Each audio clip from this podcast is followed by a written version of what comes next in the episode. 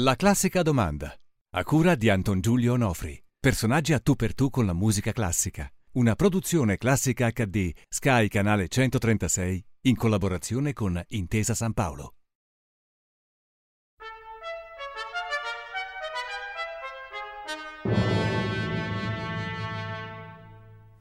Oggi devo chiedervi scusa perché ho una voce piuttosto cavernosa provocata da un malanno stagionale.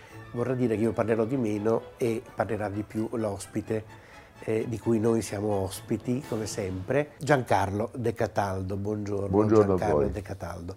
Le chiedo subito di fare per i nostri telespettatori un suo autoritratto di un minuto per raccontare al pubblico della classica domanda chi è Giancarlo De Cataldo? Lo sappiamo, però magari eh, lei ha qualcosa di più da dirci che sono noi non nato sappiamo. a Taranto molti anni fa, sono emigrato a Roma per l'università, ma c'era già un pezzo di famiglia qui.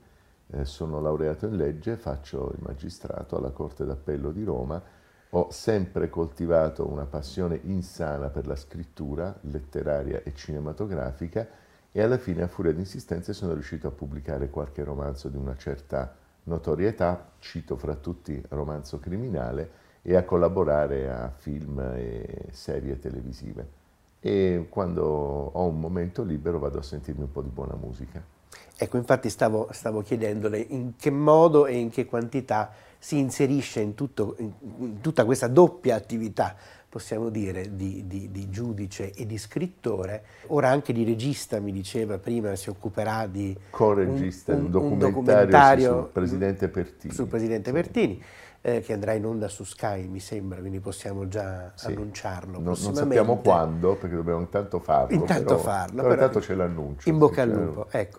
Come si inserisce e in che quantità la musica classica, suppongo? Allora, io sono un rispettoso della musica, per esempio non ascolto musica quando sto lavorando, non riuscirei a concentrarmi adeguatamente, Eh, neanche quando ero ragazzo eh, avevo questa abitudine, per cui diciamo il mondo della cuffietta mi è un po' estraneo, cioè devo essere concentrato o su un ascolto musicale o sul, eh, sul lavoro.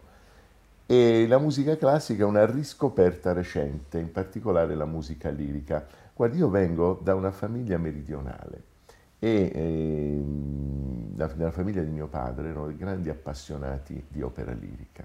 Erano dei ragazzi negli anni 15-20, eh, quando Taranto, la città da cui provengo, di fatto non era una provincia, si chiamava Terra d'Otranto e raggruppava alcune terre del Salento. Salento mitico della pizzica, era una cosa molto diversa allora.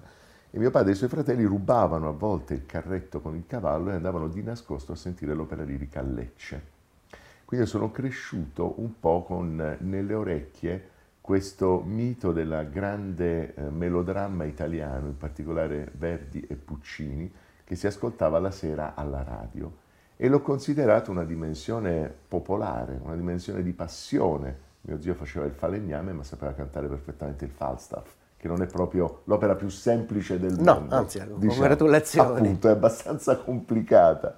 Dopo, col tempo, quando sono venuto a vivere a Roma, appunto, ho avuto anche una brevissima esperienza di collaborazione con Radio 3, ho scoperto un mondo di melomani piuttosto arcigni, quasi come dei difensori di una sorta di purezza, che mi ha un po' allontanato Eh, posso capirlo. dalla sì. fruizione pubblica, diciamo, della musica. Mm. Cioè, me la sentivo per conto mio, ma eh, non ero in grado di sostenere una discussione sulla qualità dell'acuto di un soprano rispetto a un altro e quindi mi sono un attimo appartato, coltivando, diciamo, segretamente questa passione. Poi, poi è arrivato, insomma, sono cambiate le cose al Teatro dell'Opera, è arrivata questa nuova gestione con, con il sovrintendente Fortes che penso, diciamo, in modo molto... Siamo sempre lì. Ma in modo molto Si va a illuminato. vedere tutti gli spettacoli, Esatto. Adesso, adesso siamo sempre lì. Adesso sono sempre lì e sono molto felice di esserci.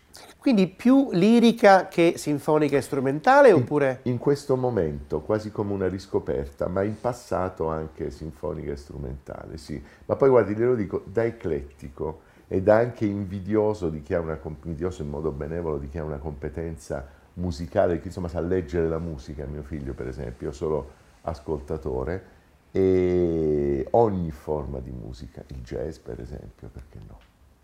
No, no, certo, perché no? Però noi parliamo di Sì, sì, musica certo, classica certamente. perché il jazz è- ha, ha la sua notorietà e non ha bisogno di essere eh, promosso, secondo me. Invece la musica classica ha un pochino più di problemi per raggiungere le grandi masse. Eh, se noi fossimo, non so, un paese come la Cina, per esempio, dove sono grandi masse, e loro adesso hanno questi nuovi campioni, ehm, Lang Lang, no? eh, Yu Jia Wang, ehm, essenzialmente pianisti, ma anche Ma violinisti. guardi, anche- da ragazzo, io ricordo incontri, quando diciamo, io appunto sono stato studente ragazzo negli anni 70, si creava la comunità europea. Uno degli strumenti di creazione della comunità europea era L'orchestra. l'integrazione dei giovani. Sì. E facevamo questi incontri di ragazzi di tutta Europa.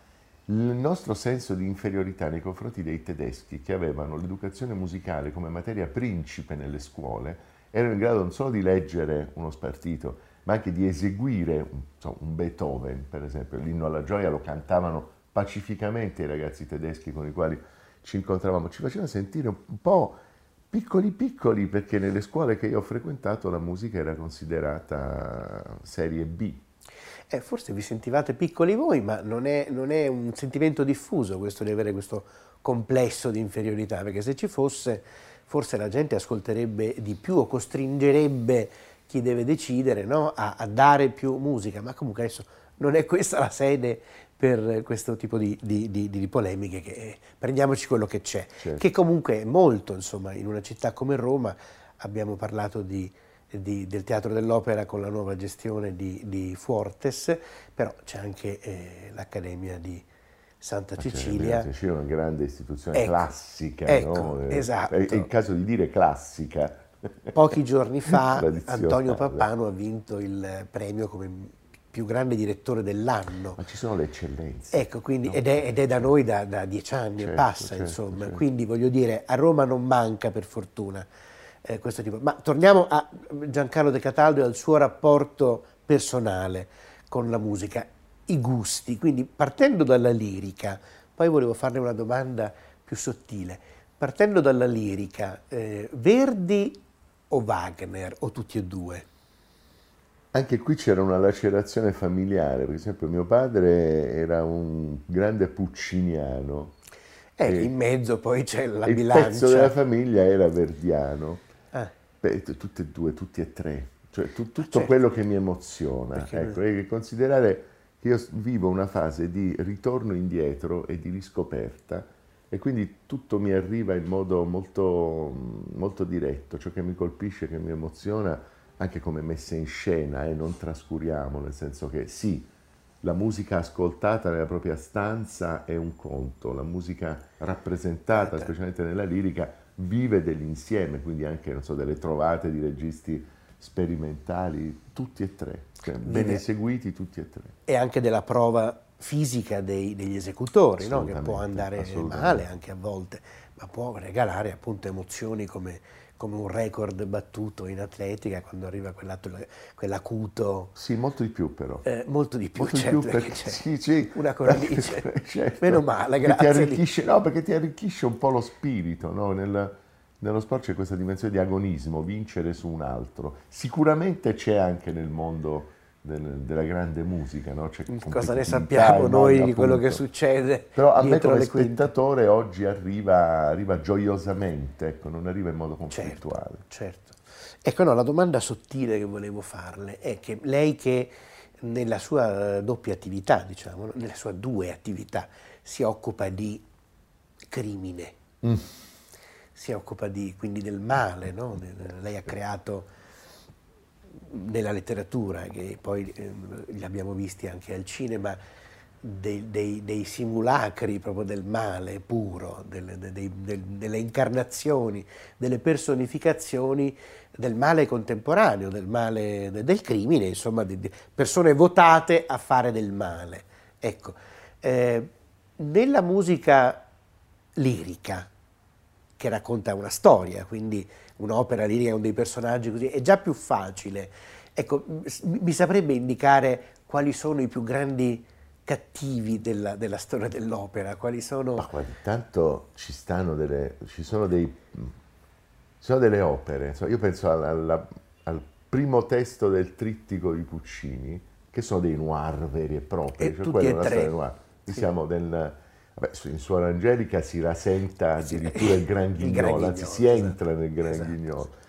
E, beh, secondo me c'è un cattivo assoluto, un trionfatore della malvagità che è Scarpia. Mi sembra persino ovvio dirlo, ma è un, un, un personaggio più nefando di questo governatore, quindi papalino, quindi teoricamente pio.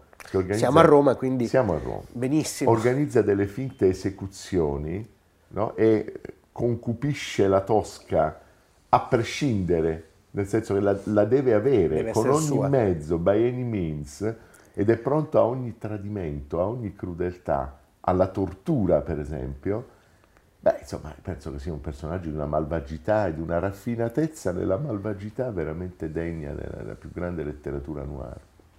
Ah, fantastico. E Iago? Vabbè che Iago ha un precedente in, in Iago Shakespeare. È sottile, e poi Iago è shakespeariano. Scarpa è, è, una creatura originariamente melodrammatica, certo, viene da Sardù, da, certo. da, da Sardù, ma eh, adesso diciamo anche una cosa, cioè, Sardù senza Puccini lo ricorderemmo ancora ah, sono d'accordo. Eh, no, Quindi certo. Scarpia è una creatura Così come lirica. tanti libri eh, devono ai film che ne sono stati è un tratti. virtuoso. Esatto, sì, sì, è vero, è vero.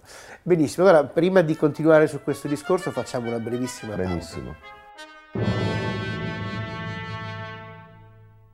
Torniamo con Giancarlo De Cataldo in casa sua a parlare di eh, musica classica. Si eh, era appena nominato eh, Scarpia come incarnazione eh, del male puro eh, nell'opera. Beh, quando, quando, quando, alla fine il cattivo viene punito e c'è questa, questa esclamazione che è a un tempo di sdegno e di riconoscimento della grandezza criminale, davanti a lui tremava tutta Roma, e però è dire, ecco, tremava tutta Roma, ma ormai sei ridotto, sei stato punito giustamente, beh, lì scatta veramente l'applauso, cioè proprio un meccanismo di esaltazione del male e anche di punizione. Scarpi è a livello di Riccardo III di Shakespeare. È il male puro, esatto. esatto. Non so se lei ha avuto modo di vedere eh, un celeberrimo eh, cantante che canta da soprano, ma in realtà è un uomo, un inglese naturalizzato qui in Italia, che si chiama Michael Aspinall,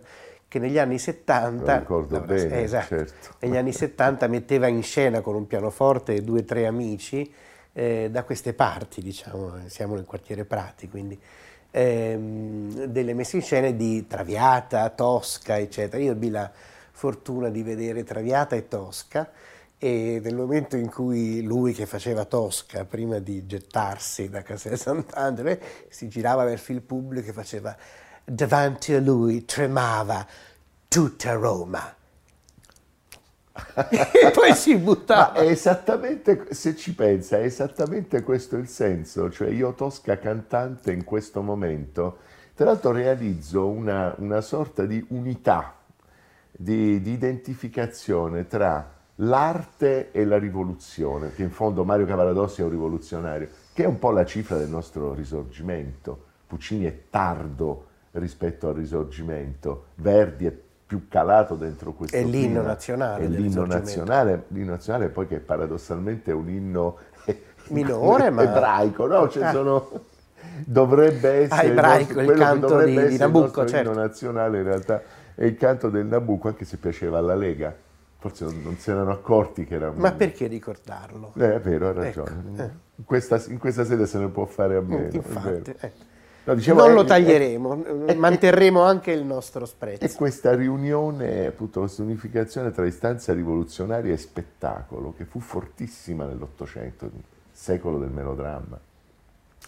Il, il, il melodramma, quindi l'abbiamo esaurito, sì, diciamo così, sì. ma io volevo essere un po' più sottile, perché, visto che lei ascolta anche musica sinfonica sì, e strumentale, certo. volevo chiederle, da appunto profondo analista del male, delle, delle, delle, manifestazioni del male come fonte poi del, del, di un comportamento eh, criminale, se lei ha mai rintracciato eh, delle mh, manifestazioni del maligno, ma non del maligno nel senso del diavolo, del demonio, di, qual, di questa natura quasi linciana da David Lynch, di questa natura che porta allo spostamento mentale, quindi a comportarsi in maniera eh, nociva, in mm. qualche brano sinfonico o cameristico. Io ne avrei per esempio due o tre che... Però vediamo se lei... No, io devo dire la verità, posso arrivare a, qual- a, essere suggestionato da qualcosa di malato, che a volte mi capita di Per esempio, eh, il male, malato. Mm, no, nel senso del male come male, ecco, perché in teoria la musica c'è, questa visione della musica che dovrebbe rasserenare l'anima. No, no? ma chi l'ha detto? E, appunto, Beh. in realtà si può essere profondamente turbati, alcune, eh, alcune armonie disarmoniche, alcune dissonanze molto violente, non so, pezzi per uno strumento solo, ti colpiscono particolarmente, però non sarei in grado di elencargliele in questo momento. Accetto suggerimenti. Ma ecco, no, questa cosa dello strumento solo è molto interessante. In, in, che senso? Per esempio una suite per violoncello le di Bach. Le violoncello di Bach sono monomaniacali. Cioè, lei cosa avverte quando ascolta le, suona, le suite per non, violoncello? Non glielo so spiegare esattamente, però ricordo un concerto di Pierre Fournier a Santa Cecilia una sì. trentina di anni fa sì. ormai, in questo umone e il suo strumentone. Congratulazioni di aver ascoltato Pierre Fournier. Era un Accidenti. duello fisico, era un duello fisico molto forte nel quale piano piano e lentamente ti entrava ecco, una sensazione di malessere, ma quasi come una riflessione sul, sul malessere che, si, che, ci circonda, Accidenti. sulla forze... No, ecco, era, era quello che sentivo esattamente allora, avevo 24-25 anni, un qualcosa che riguardava la nostra condizione umana, i trovarsi spaesati, più una riflessione esistenziale che non, un, che non, una riflessione sulla malvagità. Beh, anche perché non credo che ne siamo tutti immuni, no? Cioè qualche volta ci, ci, ci, ci, corteggia, non dico il male, ma il malessere. È il nostro 50%. Bravo, esatto. La forza che noi traiamo dalla rappresentazione della malvagità sta anche nella catarsi, cioè nel riconoscere una proiezione del sé distorto negli altri e salvarsene attraverso la rappresentazione. In che modo? Esternarlo significa non farlo, enunciarlo significa denunciarlo e quindi astenersene.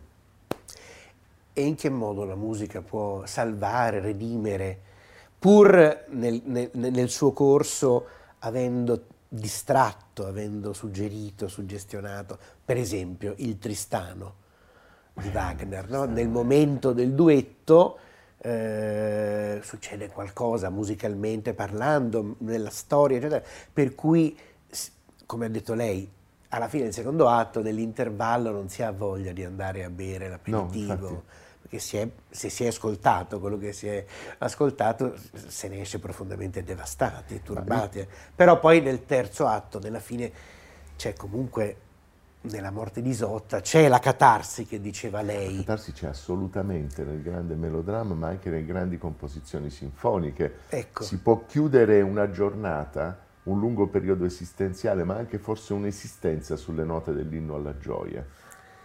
Io penso che la musica abbia oggi un possa avere, sarà antipatico dirlo, perché si esce da, dal, dal, puro regno del piacere e si rischia di entrare nel regno anche della, della politica culturale ma per i giovani è il veicolo di comunicazione più formidabile.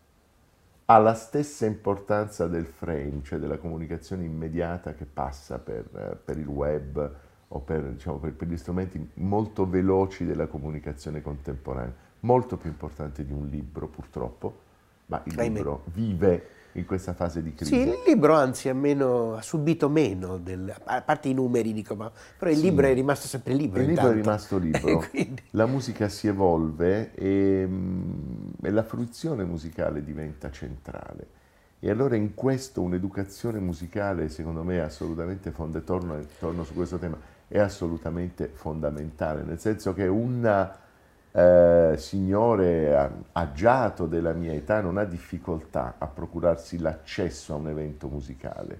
Per un ragazzo è più difficile, per una questione di soldi, per una questione di tempo. Le politiche che incrementano l'avvicinamento dei ragazzi alla musica, secondo me, sono decisive e fondamentali per renderci migliori. Certo, Io facevo, guardi, questo stesso discorso a un mio amico dotato di fortissimo spirito critico, un po' bastian contrario, molto più di me, il quale mi diceva, certo, certo, tantissimi giovani nazisti amavano, adoravano Wagner e Beethoven, si commuovevano al suono della loro musica e poi sparavano in testa agli mm. ebrei. Quindi va tenuto conto anche di questo. Ma erano altri periodi, sì, c'erano la... altre suggestioni. Sa, sa, qual è la lezione? L'antisemitismo era una cosa quasi era di diffusa, casa, era diffusa. Ma la lezione è comunque la cultura non arriva mai da sola a combattere il male.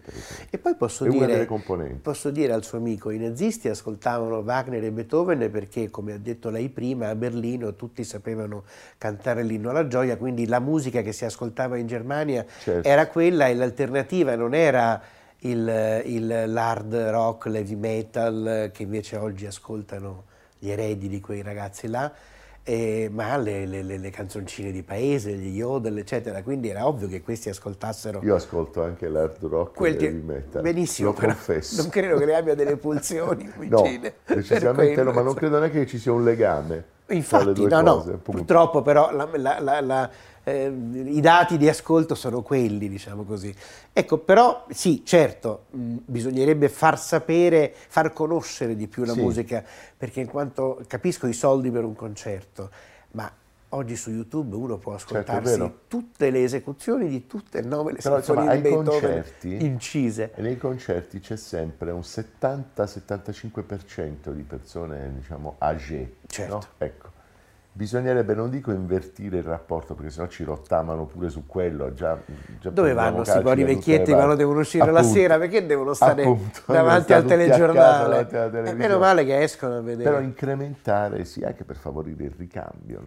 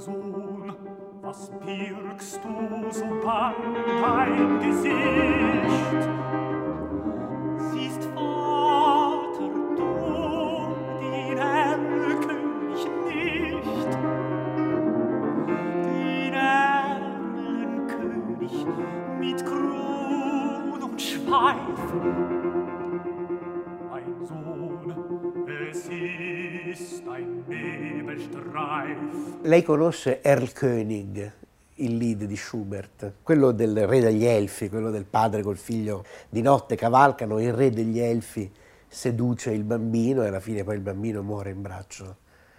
Eh, sì, conosco anche la storia del pifferaio di Amelin. Ecco, no, nel senso che questa era... di seduzione. Ecco, lo, lo dicevo scherzando. No, però ovviamente. diciamo questo è stato musicato da Schubert e io lì rintraccio questo male Radici che le dicevo prima.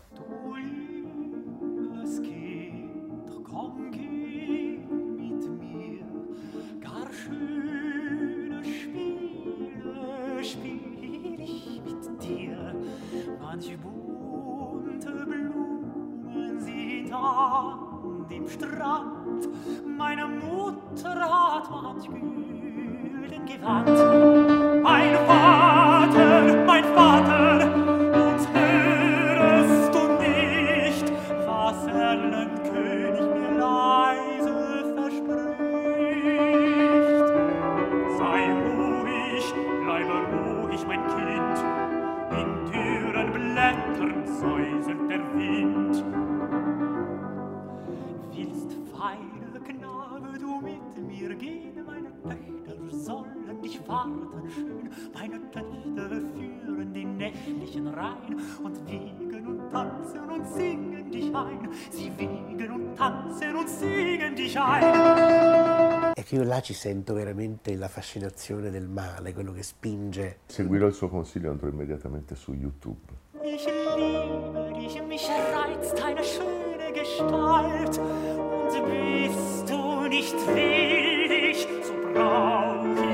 Gewalt.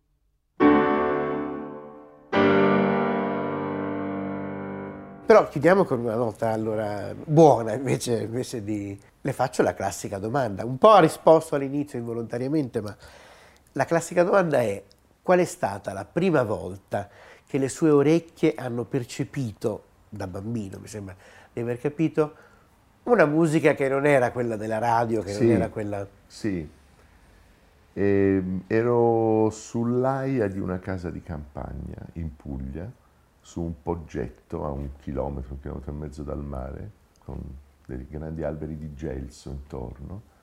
Era una notte di agosto, una sera diciamo di agosto, serie di fuochi e di stelle cadenti. Non c'era l'illuminazione elettrica, era l'inizio degli anni 60 e questo mio zio si sintonizzò con una radio a pile faticosissimamente sul Falstaff di Verdi e cominciò a cantare in accordo Va vecchio John. E questo mi rimase molto impresso. Quanti C'erano dei cani anche vicino. Cani? Sì, i cani ascoltavano rispettosamente, diciamo. Potevo avere otto anni, non di più. Vabbè, questo racconto meraviglioso mi sembra la fine migliore per una puntata sul, sulla musica, sul male, ma anche sul, sulla bellezza assoluta. Eh, quindi io ringrazio Giancarlo De Cataldo. Grazie a voi. Dovevo parlare poco, invece mi sa che invece come al solito sì, è venuto troppo. dialogato il tutto, diciamo. va bene, va sì, va di bene. solito sono dei dialoghi, però. Comunque la ringrazio, buona musica e ci troviamo poi ai, ai concerti e all'opera molto volentieri. Come si direbbe in uno spot americano a questo punto, non smettete mai di ascoltare la musica classica. Dategli retta. Arrivederci. La classica domanda, a cura di Anton Giulio Onofri. Personaggi a tu per tu con la musica classica. Una produzione classica HD, Sky Canale 136, in collaborazione con Intesa San Paolo.